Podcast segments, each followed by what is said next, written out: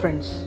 Welcome to the Book Reading Marathon Challenge, day 52, chapter 12 of the book 0 to 1 by Peter Thiel and Dick Master. It's Vivek Kumar signing in again today. Today is Sunday, and today we'll talk about chapter 12 of the book 0 to 1, where we are going to talk about man and machine. As mature industries stagnant, information technology has advanced so rapidly that it has now become synonymous with technology itself. Today, more than 1.5 billion people enjoy instant access to the world's knowledge using pocket sized devices. Every one of today's smartphones has thousands of times more processing power than the computers that guided astronauts to the moon.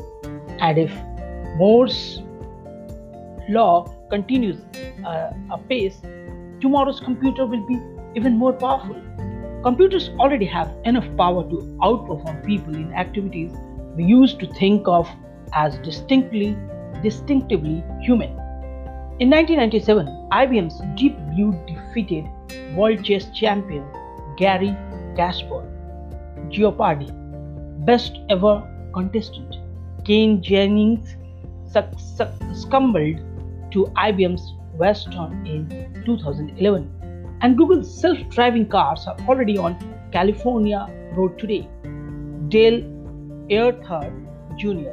Needed, didn't feel threatened by them, but the Guardian worries on behalf of the millions of chauffeurs and cabbies in the world that self driving cars would drive the next wave of unemployment. Everyone expects computers to do more in the future, so much more that some wonder 30 years from now, will there be anything left for people to do? Software is eating the world. Venture capitalist Marc Andreessen has announced with a tone inevitability. VC Andy Kessler sounds almost gleeful when he explains that the best way to create productivity is to get rid of people. Forbes captured a more anxious attitude when it asked readers, Will a machine replace you? Futurists can seem like they hope the answer is yes. Luditists are so worried about being replaced that they would rather we stop building new technologies altogether. Neither side questions the premises that better computers will necessarily replace human workers. But that premises is premises is wrong. Computers are complements for humans, not substitutes. The most valuable business of coming decades will be built by entrepreneurs who seek to empower people rather than try to make them obsolete. Substitution versus complementarity. 15 years ago, American workers were worried about competition from cheaper Mexican substitutes, and that made sense because human really can substitute for each other. Today, people think they can hear Ross Perot's giant sucking sound and more, but they track it back to server farms somewhere in Texas. Instead of cut rate factories in Tijuana, Americans fear technology in the near future because they see it as a as a replay of the globalization of the near past. But the situation are very different. People compete for jobs and for resources. Computers compete for neither. Globalization means substitution. When Perot warned about foreign competition, both George H.W. Bush and Bill Clinton preached the gospel of free trade since every person has a relative strength at some particular job. In theory, the economy maximizes wealth when people specialize according to their advantage and then trade with each other. In practice, it's not unambiguously clear how well free trade has worked. For many workers, at least, gains from trade are greatest when there's a big discrepancy in competitive advantage. But the global supply of workers willing to do repetitive tasks for an extremely small wage is extremely large. People don't just compete to supply labor, they also demand the same resources. While American consumers have benefited from access to cheap toys and textiles from China, they, they have had to pay higher prices for the gasoline newly desired by millions of Chinese motorists. Whether people eat shark finds in Shanghai or fish tacos in uh, San Diego, they all need food and they all need shelter. And desire doesn't stop at subsistence. People will demand even more as globalization continues. Now that billions of Chinese parents can finally enjoy a secure supply of basic calories, they want more of them to come from uh, pork instead of just grain. The convergence of desire is even more obvious at the top. All oligarchs have the same taste in crystal, from Petersburg to Pyongyang. Uh, Technology means complementarity. Now, think about the prospect of competition from computers instead of competition from human workers. On the supply side, computers are far more different from people than any two people are different from each other. Men and machines are good at fundamentally different things. People have intentionally intentionality. We form plans and make decisions in complicated situations. We are less good at making sense of enormous amount of data. Computers are exactly Computers are exactly the opposite.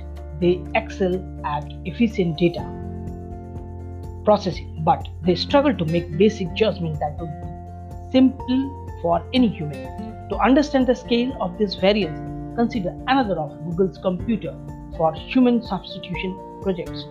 In 2012, one of the, their supercomputers made headlines when, after scanning 10 million thumbnails of YouTube videos, it learned to identify a cat with 75% accuracy.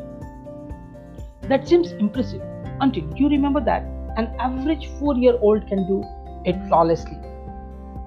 When a cheap laptop beats the smartest mathematician at some task, but even a supercomputer with 16,000 CPUs can't beat a child at others. You can tell that humans and computers are not just more or less powerful than each other, they are categorically different. The stark difference between man and machine means that gains from working with computers are much higher than gains from trade with other people. We don't trade with computers anymore than uh, we trade with livestock or lumps. And that's the point. Computers are tools, not drivers. The difference the differences are even deeper on the demand side. Unlike people in industrializing countries, computers don't yearn for more luxury food or beachfront villas in Cap Ferrat. All they require is a nominal amount of electricity, which they have not even smart enough to want. When we desire uh, design new computer technology to help solve problems, we get all the efficiency gains of a hyper specialized trading partner without having to compete with it for resources. Properly understood, technology is the one way for us to escape competition in a globalization, globalizing world. As computers become more and more powerful, they aren't be substitute for humans. They will be complements.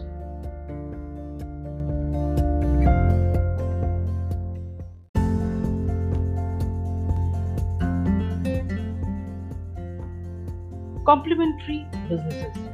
Complementarity between computer and human isn't just a macro scale fact, it's also the path to building great business. I came to understand this from my experience at PayPal. In mid 2000, we had survived dot com crash and we were growing fast, but we faced one huge problem. We were losing upwards of 10 billion million dollars to credit card fraud every month since we were processing hundreds or even thousands of transactions per minute, we couldn't possibly review each one. No human quality control team could work that fast. So we did what any group of engineers would do. We tried to automate a solution. First, Max Levchin assembled an elite team of mathematicians to study the fraudulent transfer in detail. Then we took what we learned and wrote software to automatically identify and cancel bogus transactions in real time. But it quickly became clear that this approach wouldn't work either. After an hour or two, the thieves would catch on, on and change their tactics. We were dealing with an adaptive enemy, and our software couldn't adapt in response. The fraudulent's adaptive adaptive evasion fooled our automatic de- detection algorithm, but we found that they didn't fool our human analysts as easily. So Max and his engineers rewrote the software to take a hybrid approach. The computer would flag the most suspicious transaction on a well-designed user interface, interface, and human operators would make the final judgment to do uh, their legitimacy. legitimacy. Thanks to this hybrid system, we named it Igor after the Russian fraudulence, fraudulence who bragged that we, we would never be able to stop it. We turned our first quarterly profit in the first quarter of 2002 as opposed to a quarterly loss of $29.3 million one year before. The FBI asked us if we had let them uh, use Igor to help detect financial crime. And Max was able to boast grandiosely but truthfully that he was the Sir, Sherlock Holmes of the Internet Underground. This kind of man machine sim- symbiosis enabled PayPal to stay in business, which in turn enabled hundreds of thousands of small businesses to accept the payment they needed to thrive on the internet. None of it would have None of it would have been possible without the man machine solution, even though most people would never see it or even hear about it. Hear about it. I continue to think about this after we sold PayPal in 2002.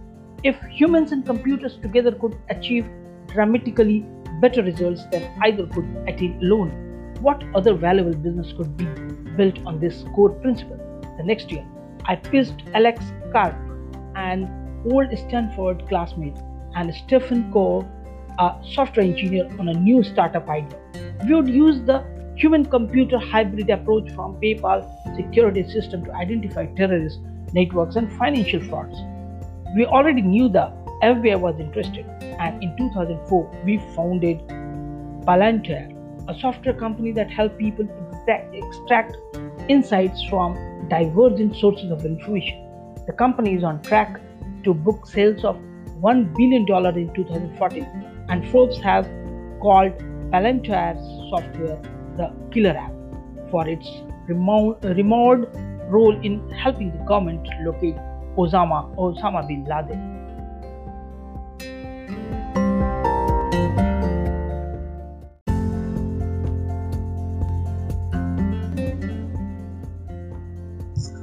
We have no details to share from that operation, but we can say that neither human intelligence by itself nor computers alone will be able to make us safe. America's two biggest spy agencies take opposite approaches. The Central Intelligence Agency is run by spies, uh, spies who privilege humans. The National Security Agency is run by uh, gen- uh, by generals who prioritize computers. CIA analysts have to wade through so much noise that it's very difficult to identify the most serious threat. NSA computers can process huge quantities of data, but machines alone cannot authoritatively determine whether someone is plotting a terrorist act. Palantir aims to transact these opposing biases. Its software analyze, analyzes the data the government feeds it. It phone records of radical Uh, clerics in Yemen or bank accounts linked to terror cell activity, for instance, and flags suspicious activities for a trained analyst to review. review.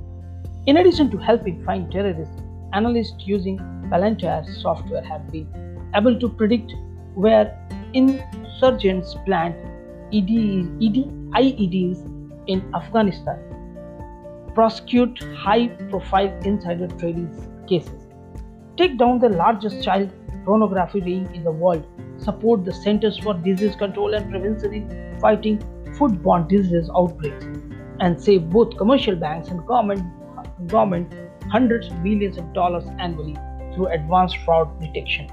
Advanced software made this possible, but even more important were the human analysts, prosecutors, scientists, and financial professionals without whose active engagement the software would have useless.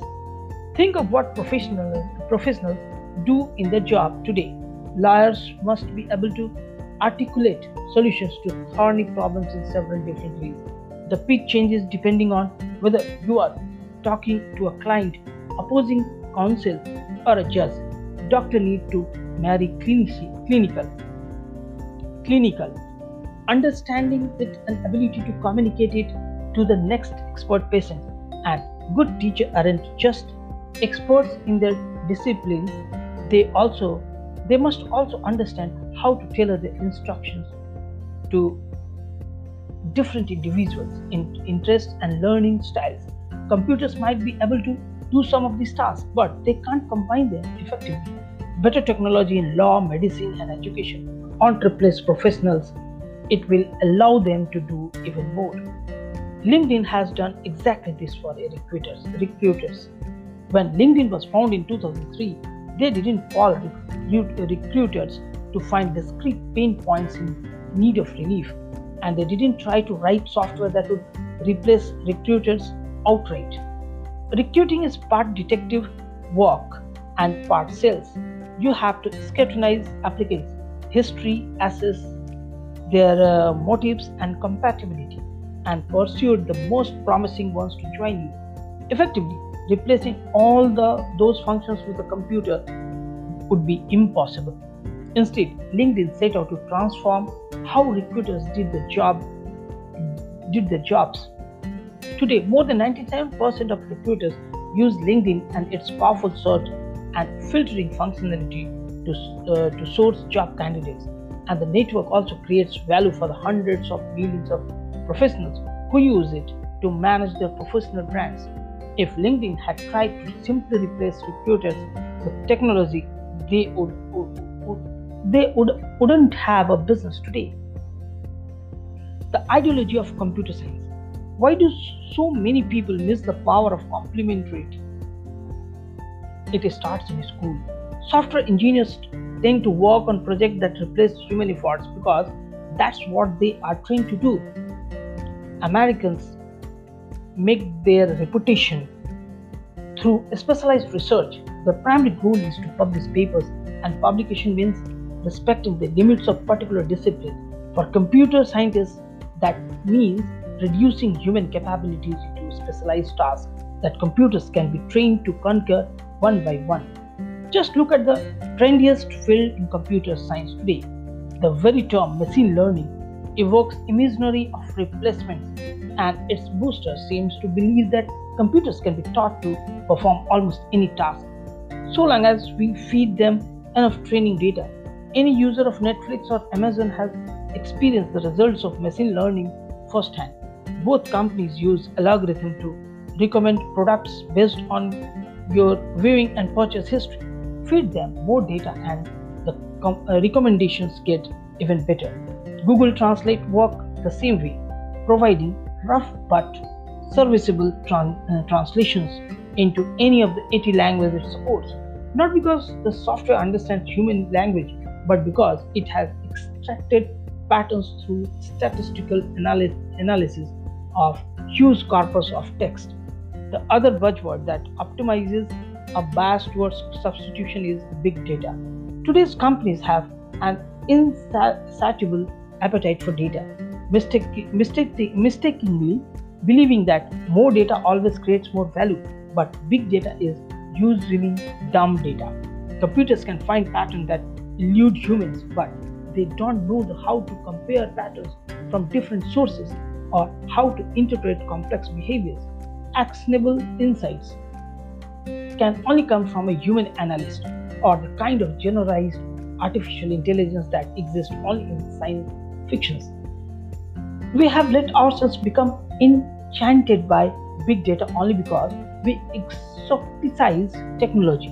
We have impressed with, uh, impressed with small feats accomplished by computer alone, but we ignore big achievements from complementarity because the human contribution makes them less uncanny. Watson, Deep Blue, and ever better machine learning algorithms are cool, but the most valuable companies in the future won't ask what problem can be solved with computers alone. Instead, they will ask how can computers help humans solve hard problems.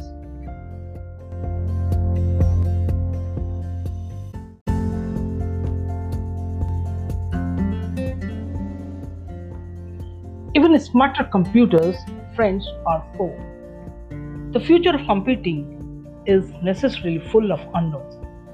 It's because conventional to see even smarter robots' intelligences like Siri and Watson as harbingers of things to come. Once computers can answer all our questions, perhaps they will ask why they should remain subservient to us at all. The logical endpoint to this substitutionalist thinking is called strong AI. Computers that eclipse humans on every important dimension. Of course, the Ludditites are terrified by the possibility. It even takes the futurist a little uneasy. It is not clear whether strong AI would save humanity or doom it. Technology is supposed to increase our mastery over nature and reduce the role of chance in our lives. Building smarter than human computers could actually bring chance back with a vinaigrette. A strong AI is like a cosmic lottery ticket. If we win, we get utopia. If we lose, the sky will substitute us out of existence. But even if a strong AI is a real possibility rather than an imponderable mystery, it won't happen anytime soon. Replacement by computers is a worry for the 22nd century. Indefinite fears about the far future shouldn't stop us from making definite plans today. Luddites claim that we shouldn't build the computers that might replace people someday. Crazed futurists argue that we should. These two positions are mutually exclusive, but they are not exhaustive. There is room in between for uh, sane people to build a vast, vastly better world in the decades ahead as we find new ways to use computers, they aren't just get better at the kinds of things people already do. They will help us to do what we precisely unimaginable. So, friends, it's the end of chapter 12, and we'll be talking about chapter 13, Seeing Green, on uh, the coming days. So, thank you very much for today. It's Vivek Kumar signing off for today. Until we meet again on Thursday. Thank you very much.